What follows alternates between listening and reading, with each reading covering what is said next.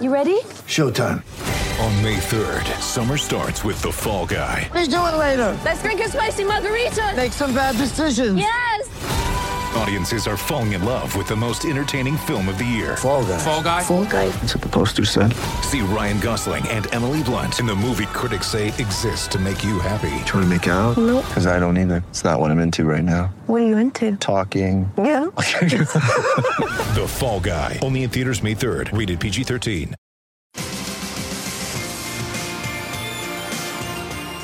This is Sports Day for Kia, the award winning seven seat Kia Sorento, Kia's large SUV, available now at your nearest Kia dealer. Right across South Australia, welcome to the summer edition of Sports Day SA on Cruise 1323 and 1629 SENSA. You'll hear Sports Day SA every weeknight at 6 pm with me, Paul Bonza, and alongside me tonight, Adam Cooney, the Brownlow medalist. Coons, welcome back.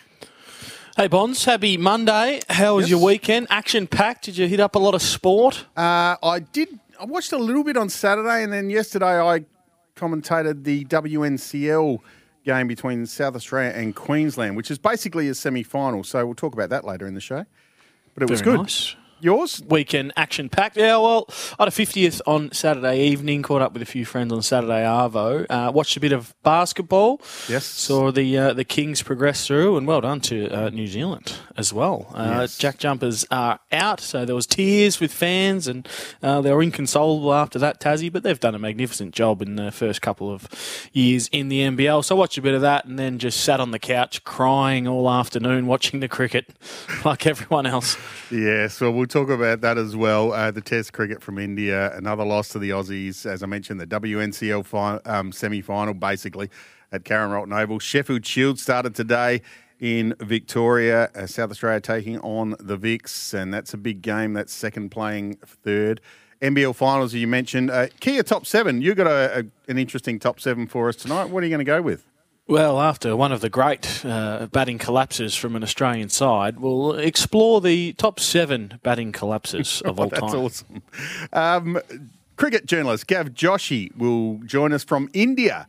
Give us his thoughts about the Test match and the big man, the man with the golden arm that uh, pitched the Adelaide Giants to the Claxton Shield. It's Todd Van Steensel. He's with about to join the Australian side, and we'll speak to him as well. The big man.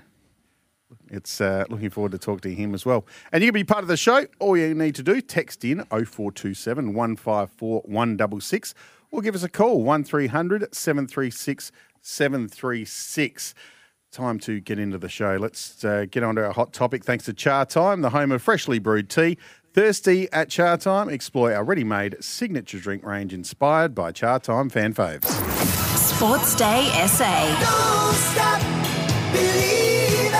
On Cruise 1323 and 1629 SEN SA. Test match in India. We'll get through this reasonably quickly because we're going to speak to Gav Joshi later in the show, so we don't want to touch on it too much. But Australia lost by six wickets. Started the day yesterday, Coons, at one for 61, um, looking to build and maybe a 200, 250 lead, which would have pretty much won them the Test match, I reckon. They lost nine for 48 to be bowled out for for 48. It was uh, nothing short of uh, disgusting. Watching it, it was just like uh, the re- the repetition in wickets and the lack of uh, a game plan that was uh, that could change or did change um, as the wickets tumbled and the sweeps kept sweeping.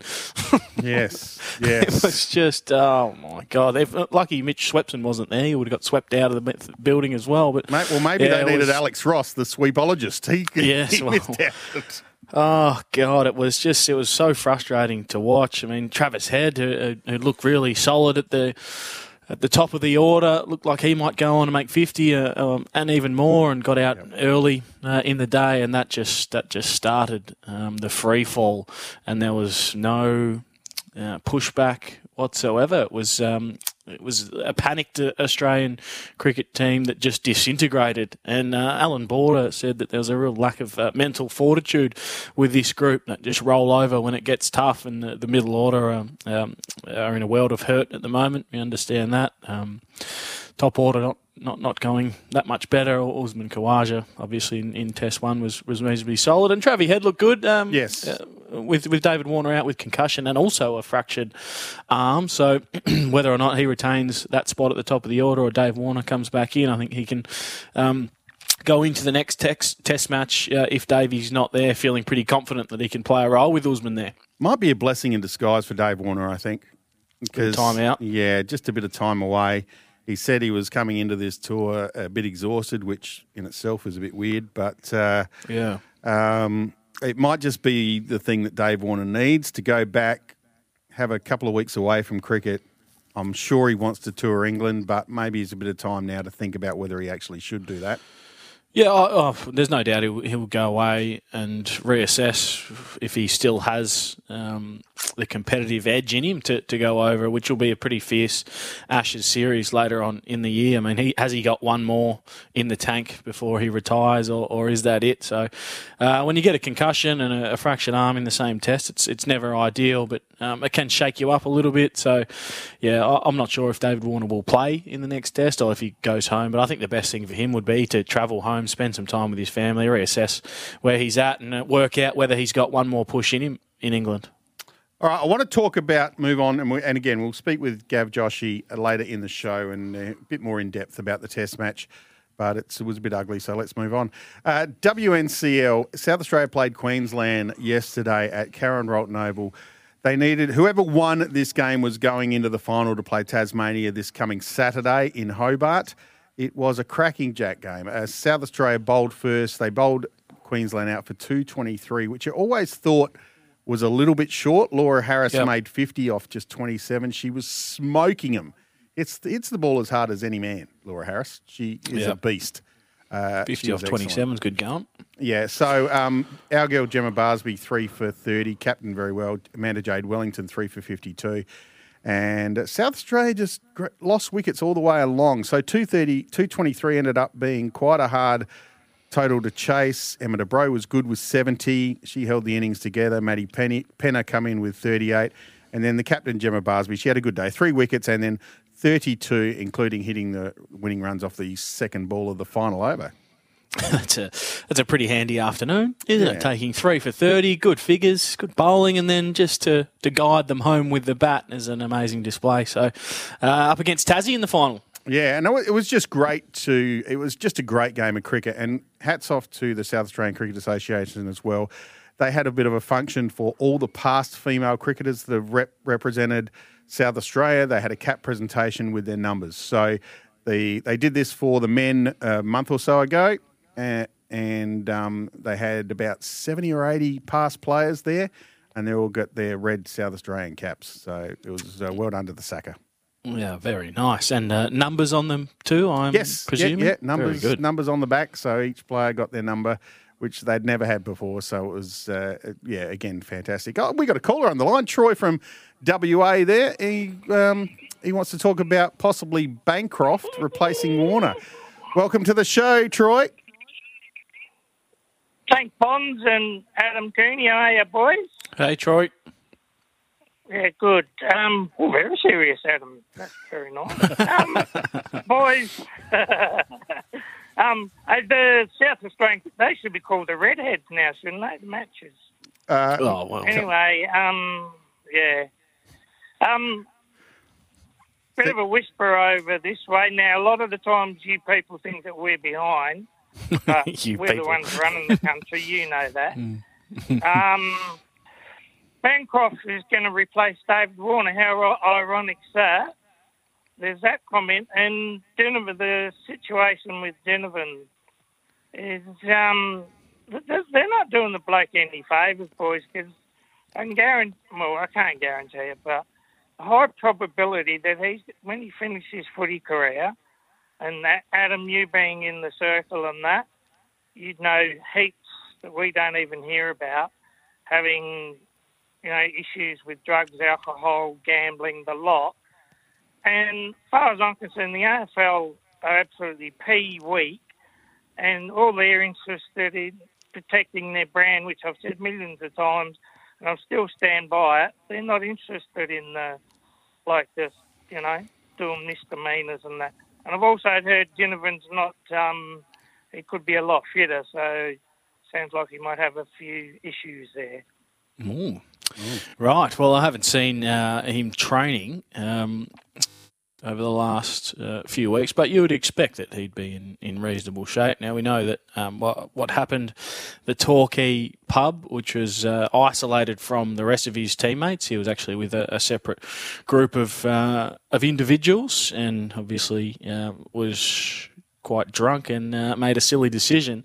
Um, so he'll have to pay for that. And he looked pretty sheepish and you'd be certainly um, embarrassed uh, about his behaviour. And um, the club has come out publicly and said that it's um, certainly not the culture of the Collingwood Footy Club. So you take that on its merit.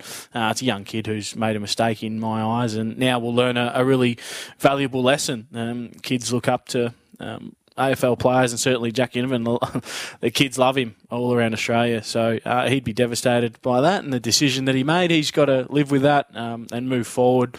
Uh, I'm not uh, with the illicit drugs policy. There, there, certainly needs to be some some adjustment. Um, or a complete overhaul with it at the moment. I don't think it's um, it's completely working as it has been intended to do. There are loopholes here and there, and um, players can, can get away and get around um, the testing and things like that. So uh, yeah, there are some some overhauls needed with that. We understand. Um, going back to your Cam Bancroft um, opening uh, David Warner. That would be ironic, Troy. But I think Marcus Harris could be one um, who could open again. I know he's had uh, time at the top of the order and um, has failed, but or maybe Travis Head could be could be the man. Uh, he showed that he can do it. He plays well in the subcontinent, um, and he's certainly not afraid to, to have a go. So I think there might be a couple ahead of Cam Bancroft at the moment. Troy with his finger on the pulse there. He's uh, got Bancroft in. Um, I don't know if that's news or not. Well, that slipped past us if, it, if, it, has. But uh, yeah, look, I, it's so hard. Um, drugs are part of society uh, these days, and it's uh, you know you can't make rules for some and rules for others, and it's a difficult situation that everyone's in. And let's just hope that the young man learns from his mistakes and and never touches the stuff again because it's not good. Don't do drugs, kids. So, yeah, he will. He'll learn a valuable lesson, and just uh, I suppose the shame and, and the embarrassment of it um, is hopefully enough to put him on the straight and narrow. What I will say is, what sort of sick individual is filming someone in a toilet cubicle over the top of it in the first place? That in yep. itself is just disgusting. Like, I mean, I, I, know it was probably just to to uh, send to his mates or whatever, but I mean, where? No, where See, did, yeah. he should be arrested for that. Yeah, that, yeah. Social media again. That's another big argument we could have uh, or discussion we could have.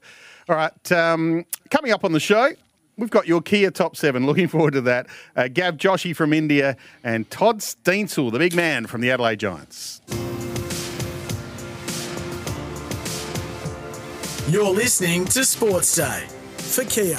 The award winning seven seat Kia Sorento, Kia's large SUV, available now at your nearest Kia dealer.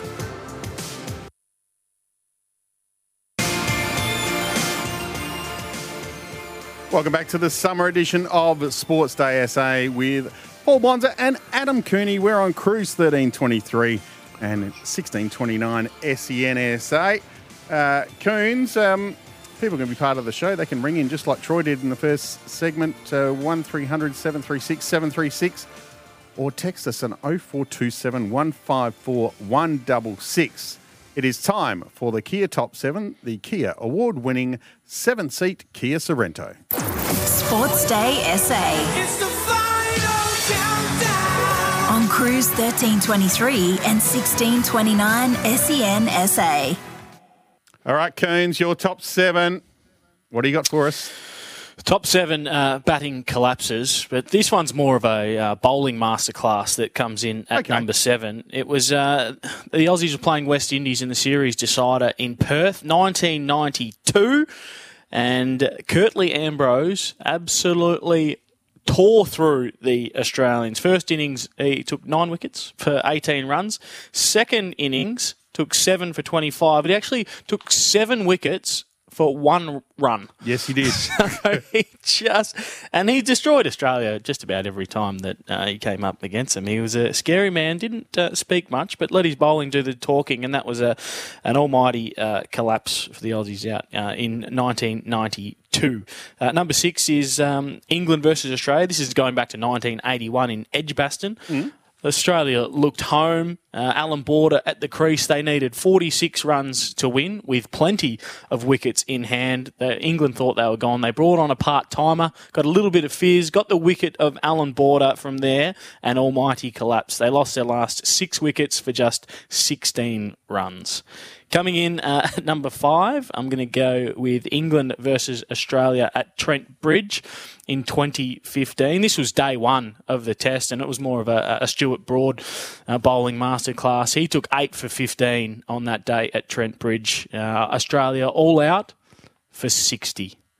Horrible stuff uh, back in the Ashes in, in, in 2015. Uh, Australia versus South Africa in 2011 in Cape Town. This was a double collapse. There's, uh, Aussies made 284 and then 23 wickets fell in a single day of cricket. South Africa all out for 73. They lost their seven, seven wickets for 22 runs. And then Australia game in their hand, went out and made 47 in their second innings uh, for an almighty batting, batting collapse. And South Africa actually won that test. Uh, next up is England versus Australia, Adelaide, 2006.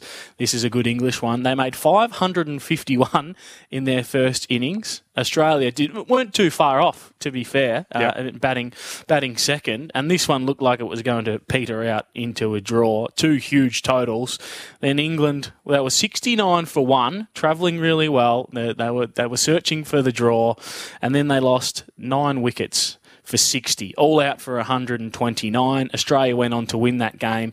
Uh, 2 0 series up, and that was the end of the Ashes. Dave Hussey Uh, getting the winning runs. I think. Yes, Yeah. yep, spot on. Uh, number two, I've gone with Aussie versus India uh, in Delhi. This one was uh, fresh in the minds uh, because it was yesterday. Uh, it was it was just horrible. Um, was four, four wickets for no runs uh, in that middle order collapse there for the Aussies. So that was uh, one of the more embarrassing displays that we've seen from the Australian team in a long time. And number one, hard to go past this. This is not international. This is uh, this is right at home. This this hurts. South Australia in 2004, a Shield game versus New South Wales. Nathan Bracken getting the job done, taking seven wickets of four.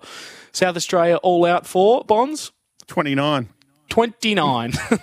And hello to Wayne Phillips if you're listening. yeah, sorry about that. All right, so we did have a caller, but he's decided that he doesn't want to speak to us anymore. Um, NBL, we should mention that the final series is all set up. Uh, there's a bit of a break between the final series, but the Sydney Kings will play the Breakers in a five-game series starting on Friday, the third of March. Um, who are you tipping here? Well, I'm tipping Sydney. I mean, they've been the best team all year in the NBL. And New Zealand have been around the mark, so well done to them to to make it to the championship series. They had a uh, horrible run of form throughout the sort of back end of the year, and just got it together, and uh, playing some great basketball. Took care of the Jack, Jack Jumpers pretty convincingly, uh, 15 point win. So uh, I've, I've been with Sydney all along. Uh, I did say that the Cairns would, would no chance to uh, win game two, I believe it was, and, and Yes. they did to send it to a decider. So again, I apologise to the uh, Snakes fans out there, but I think Sydney too strong all over the court. Um, yeah, I, I, I'm, I'm not sure. I, I think New Zealand are on a bit of a mission. I, I want to give credit to the Breakers. They had basically they they haven't been home for two years. They've been playing out of a hotel. Yeah. they got locked out of their country, um, and then to go from bottom when you know that was they had the toughest run ever. To go from bottom, then to be in the finals the following year. It's hats off to uh, Mody Maor and his team. Yes, I, well done. I, I hope the Breakers get over the Kings. Yeah, it would be a sort of fairy tale story, wouldn't it? The Kings have been the powerhouse team all year. No one really uh, expected the Breakers to make it this far. So, yeah, it would be a fairy tale victory, and I think um, I think we'd be reasonably pleased if they got it done. Speaking about collapses, Coons, just have a look at the Shield score. Uh, Victoria all out for 169. Matt Short made 70. He's still batting well. Uh, Wes Agar got five for 50. Uh, at Stumps, South Australia, five for 75. Oh no, So that's, Hunter, that's a reasonable score. They could get over the top of too. But no, it's a it's a typical Redbacks collapse. Four, four day game um, could be over in two days. Yeah, exactly right. One and a half days, she could be all done. Not good. right, coming up on the show, Gav Joshi from India and Australian and Giants pitcher Todd Van Steensel, all here on the summer edition of Sports Day SA.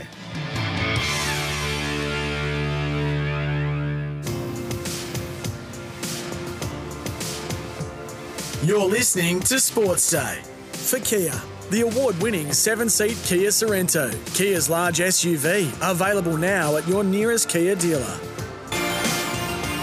Welcome back to the summer edition of Sports Day SA on Cruise 1323 and 1629 SENSA. Paul Bonds are with you and alongside Adam Cooney, who's over there in Melbourne, but uh, still making a good deal of it here out of his bedroom. Going well, aren't you, Coons? Just chipping away, Just Bonds, chipping away as you are. I think this is my it's my, my last show, as I mentioned earlier. So it'll be a, a touch of sadness uh, when I hang up the mic tonight. Yes, well, we'll have a bit of a chat about that afterwards. Uh, but we got a big guest, and we, this is a big man. He is a big man with a big arm, and he's brought to us by Tyre Power. Think safety this February. Get your five minute tyre safety check at your local Tyre Power. Sports Day SA.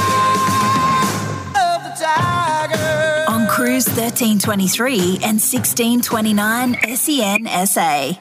From the Adelaide Giants and from the Australian baseball team now, it's Todd Van Steensel, uh, pitcher extraordinaire. Welcome to the summer edition of Sports Day SA, Todd. Hey guys, thanks for having me. Now, first question I've got for you um, are the Claxton Shield celebrations still going? I'm still riding that high, but I think because uh, some people have had to go back to work, they've had to turn it down a bit. So you, you just keep going and uh, just keep raising a glass to that beautiful shield. Yeah, I'm en- I'm enjoying this high for as long as I can. That's for sure. Well, you were the man. The the ball was on your arm. Uh, I saw some wild celebrations on your Instagram just before having a, a little flick through about that final pitch. Uh, just talk us through it and the moments leading up to that. Uh, it's pretty wild. People have asked me about it, and because I've thought about it so much in my entire life, you know, getting that last out in the Claxton Shield final, it felt like I had been there before. So it was just like reliving a dream that I've just had to been lucky enough to actually live through. What about, was there anything that sticks in your mind about that game? Is there one moment? Is it is it that last pitch, or is there anything else that sticks in your mind about that game in particular? I'll have to. It goes down to the catcher, Kirion, Anthony Kirion. In the uh, in the eighth inning, we're up by one, and a ball hit to right field, and he went first to home, and he was like, he could probably outrun Usain Bolt. That he was going that quick, and that just sticks in my mind. And then in the ninth inning, he made an unbelievable catch that set the tone to uh, pretty much, you know, put us in the driver's seat. C- could be the best catch I've ever seen on a baseball field, regardless of whether it's major league or whatever. It was an unbelievable catch running uh, towards the opposition bunker, and uh, it was amazing. Backhanded, sliding, out of control. Uh, it was amazing. I agree, and I got, I got a front row seat to it. So uh, you only imagine my excitement when I saw him catch it. Was awesome. So um, we uh, we caught up with the GM.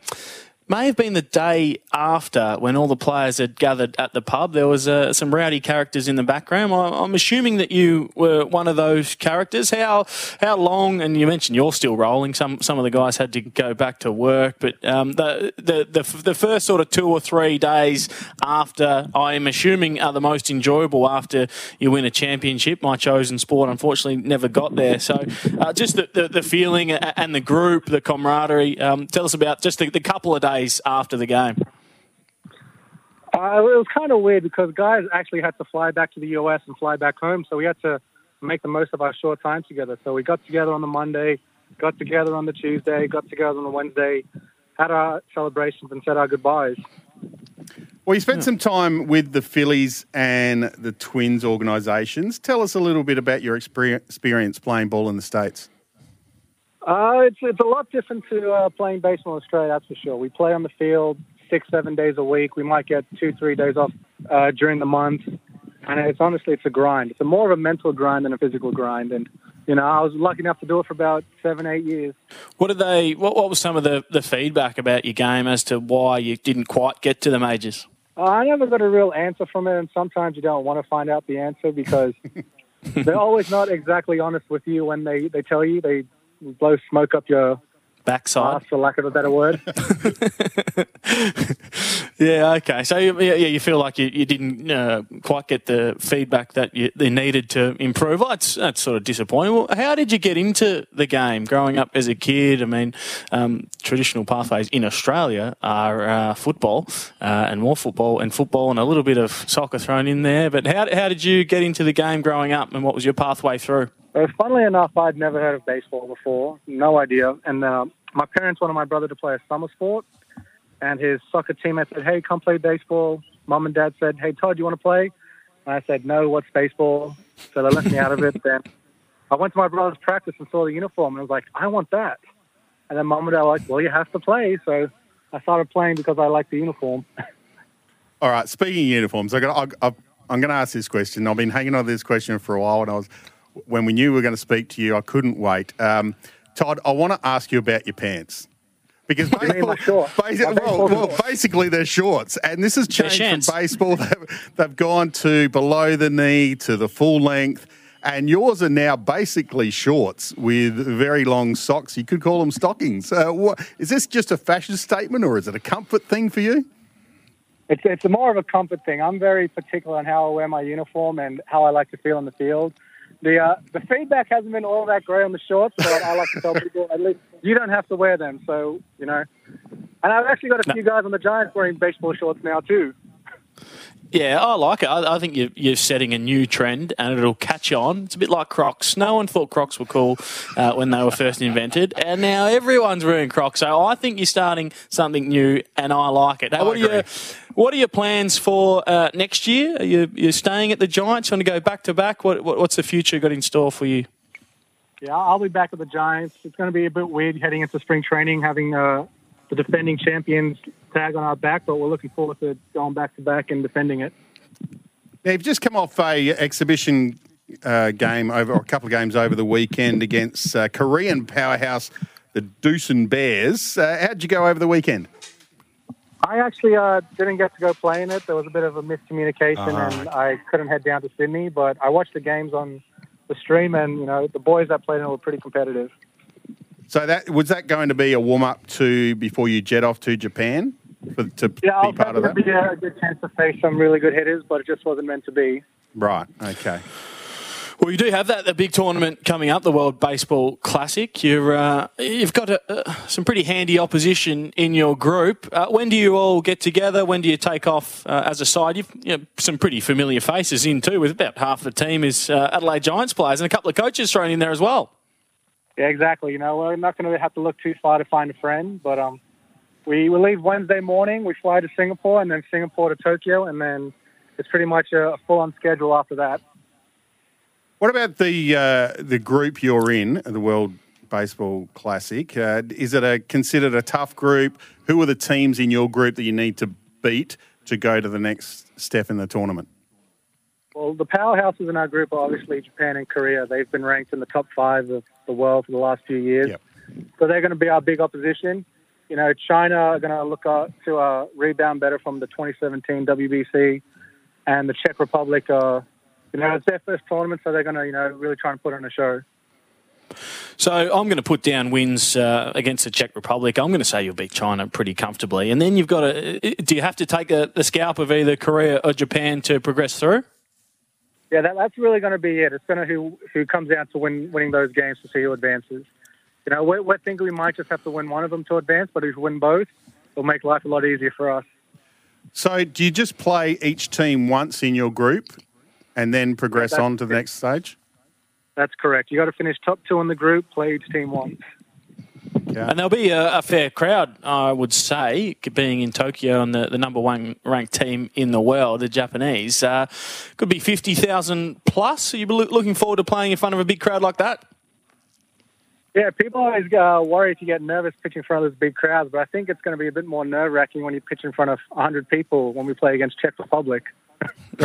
so, so is it going to go from maybe 50,000 to a, a 1,000? Is that what you're thinking when you're playing against the Czech yeah, Republic? It's, it's, it's going to look like a ghost town, that stadium, when we play Czech Republic.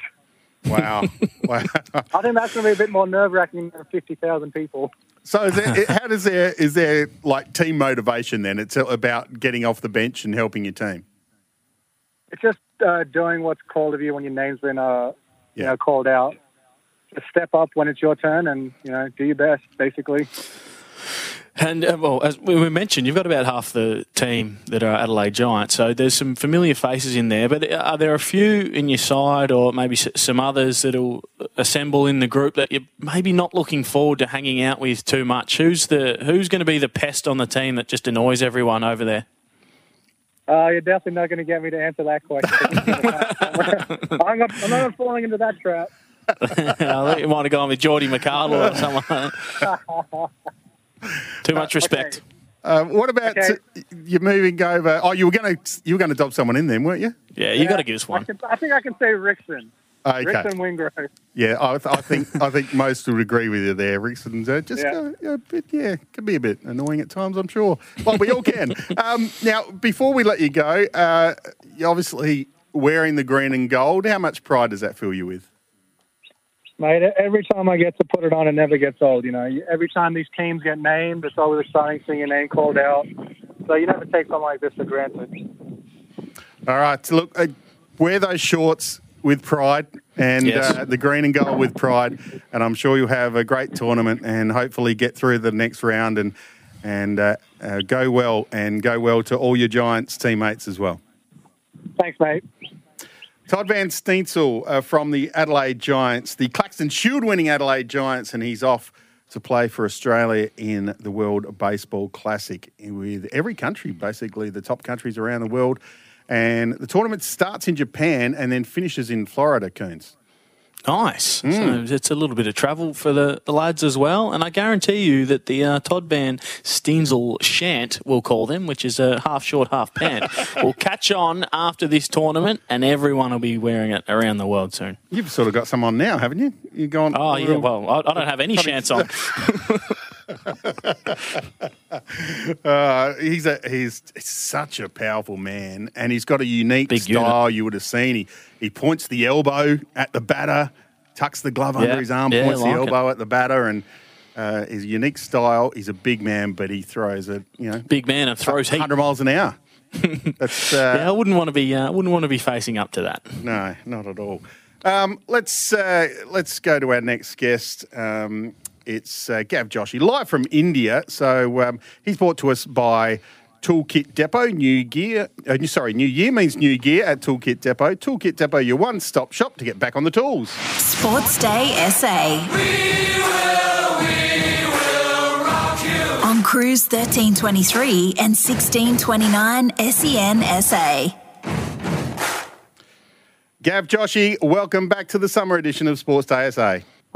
Hi guys, thanks for having me on. I've heard um, Adelaide's still warmer than India today. What's going on? it's It's a nice balmy 38 here today, and we've got about three days uh, getting up over 40 in the next uh, by sort of Wednesday here. So yeah, a bit warm, but that's okay. You're you're loving it uh, over there in India, aren't you? oh, I think the humidity is close to 95%, but Wow. apart from that, the temperature are about the same. So I think I'll still prefer Adelaide.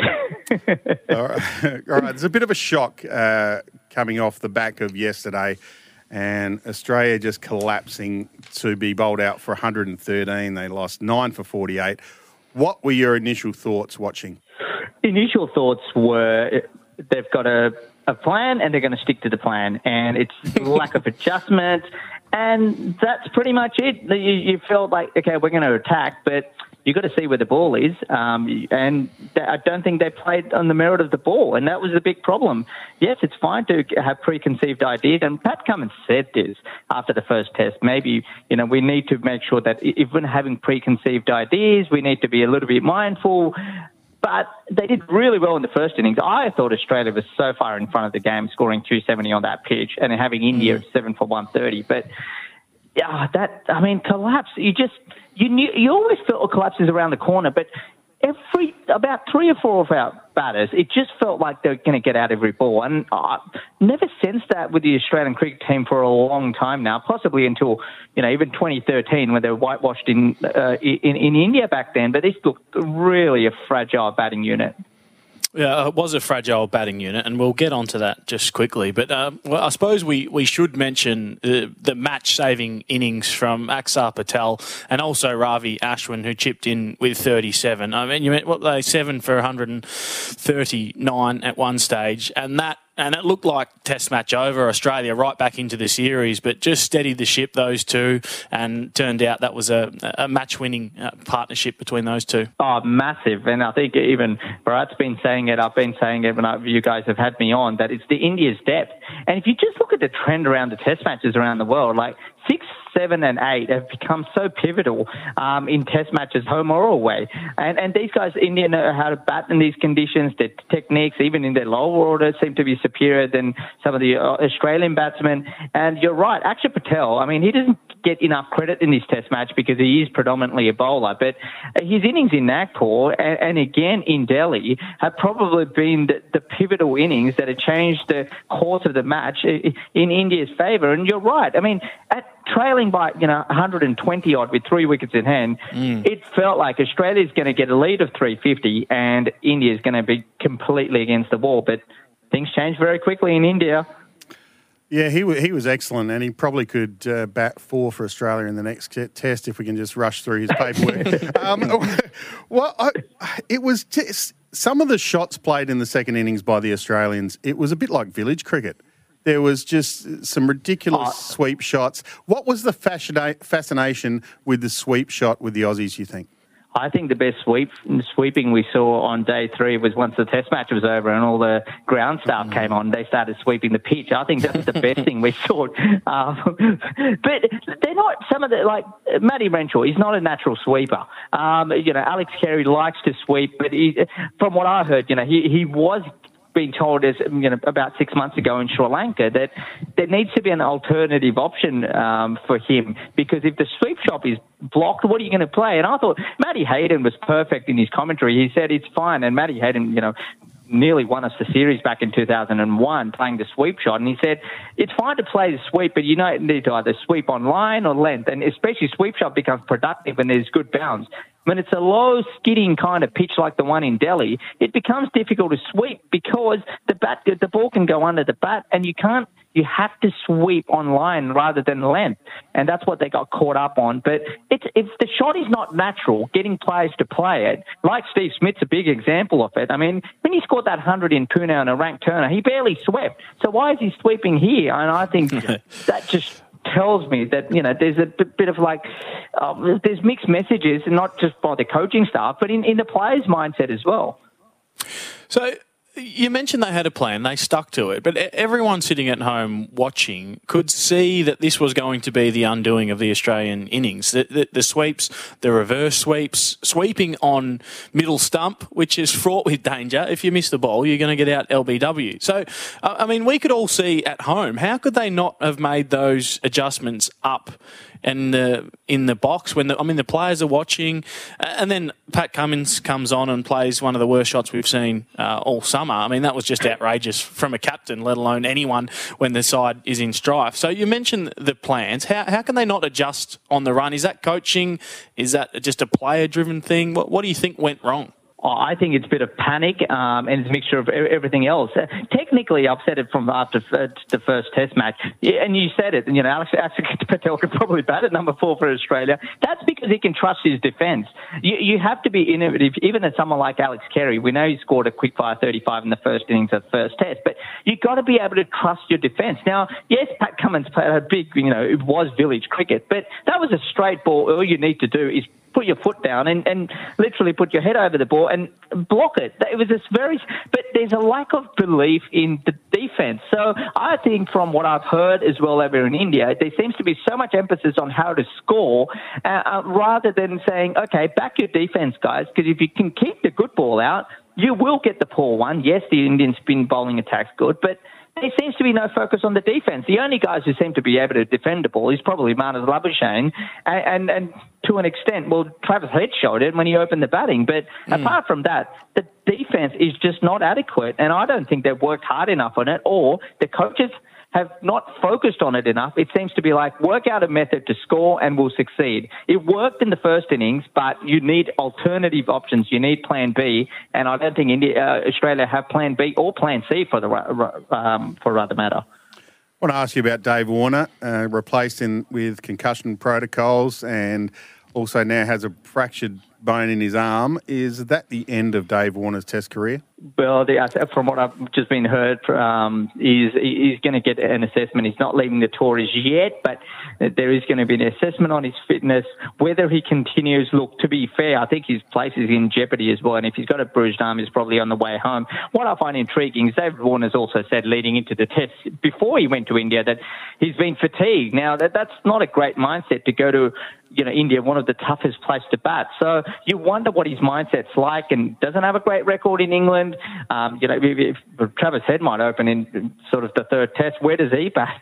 There's other mm. options. Marcus Harris, I think, is going to play England, uh, playing county cricket in England. So look, I, I think it's a tough decision. I, I still think he'll end up going to England, but I think he's on very thin ice. Is Tra- well, just further to that, then do you believe Travis Head is the man to take Dave Warner's place at the top of the order? In the subcontinent, you, you, it seems logical. He's batted beautifully. I mean, his innings on the second night put Australia in command, I thought, um, and just the way he addressed the new ball. Um, and the good thing about Trav is he actually backed his defence, what some of the other players didn't. And you didn't see Travis Head sweeping a lot. You didn't see him reverse sweeping. He, he sort of used his feet, danced down the pitch, which is a little bit like what the Indian the batsman did as well. So I, I think it's a good choice to have someone like Travis Head and give Australia that rapid start, perhaps. And we know how quickly and briskly he can score. He's good against the short ball. Um, I think the way he played the Indian spinners in the second test, I'd be very tempted to just open with Travis Head in the third and fourth test match. What changes do you make to the side? So Head, Head will open the batting if David Warner is unfit with a concussion and arm. Uh, do you uh, make any other changes? Would you bring um, Seamer back in? Well, I mean, are they fit? I believe Josh Hazlewood's going to head back home. The only option is Mitchell Starc. Um, and, and what spinner are you going to get? Is the two offies going to work? I don't think Kuhnemann worked. I think he's a good bowler, uh, but I just don't I think there was too much pressure. Uh, just going back to the point, guys, about you mentioned coaching. Um, Daniel Vettori's the bowling coach. Now, if he hasn't been able to get Ashton Agar right, what are the chances Matt Kuhnemann's going to go across there and succeed in a test match, which is something I find very puzzling. Uh, so Australia might just have to bank on a bit of pace bowling. I know they've gone for the spin option, uh, but look, Starc, uh, Cummins have to play, um, and uh, Nathan Lyon and look, if Cam Green comes in, you might just have to still play with Murphy. I still think Murphy looked, it was a little bit disappointing, uh, but I think you still got to play maybe even two offies because I don't think Kuhnemann's got it. Um, if if Swepson does end up in India, I have a feeling that he'll get he'll get a game, uh, but we're waiting to see. And I think on Wednesday we'll get a confirmation if Swepson does come across in India. If he plays, I think Australia might just have to you know, play the leg spinner because they're running out of options pretty quickly. All right, Gav, before we let you go, uh, you and Bharat have written a book about India's win in Australia. Tell us a little bit about your book. Yeah, mate. It's uh, look, it's, it's, it was one of the you know played in COVID times. India brought a ban of 60. And importantly, there weren't many journalists, well, no one from an Indian angle to cover it. And lucky Bharat and I were there. We were crossing border towns that sort of hiding and waiting to get confirmations from, you know, ministries to see if we can cross into New South Wales. We got a lot of great insights from the Indian camp as well, from the Australian camp. It was one of the most epic series played. I don't think we're going to get a series like that maybe forever. Um, or maybe I'm just trying to sell the book here. Uh, but uh, it, it, but look, it was just an epic series. There's some great insights on how India planned for it, um, and but they were so quick to think on their feet and how it caught Australia off guard. It's it, it's one of the remarkable stories, and it's the book is called The Miracle Makers, uh, Indian cricket's greatest epic. But look, there, there's lots of good stuff in, in there, and you know if you're an Australian, it's worthwhile getting to just. You can also see a little bit of different mindset between Indian cricket and Australian cricket in that as well, and of course written by you know who I call maybe the future mayor of um, Norwood, Bharat Sundaresan. Thanks, Gav. Uh, look, appreciate your time. Have a great, uh, have a great couple of weeks over there, and enjoy the rest of the tour. And um, thanks for joining us on the summer edition of Sports Day SA.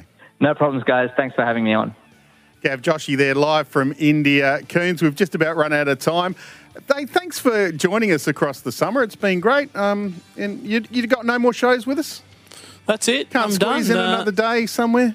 no, but I'll be over in Adelaide uh, next week, Okay. so I might might pop in and, and say hello to the boys. And uh, no, it's been a pleasure filling in every now and then. So thanks for the opportunity. Thank you, my friend. Uh, it's been an absolute pleasure working with you. All right, that's uh, that's it for today. We'll be back tomorrow. Dan Menzel in the chair next to me, and this has been the summer edition of Sports Day SA.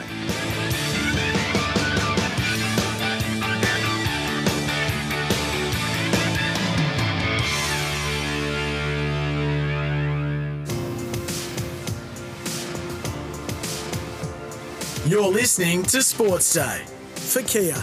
The award winning seven seat Kia Sorento, Kia's large SUV, available now at your nearest Kia dealer.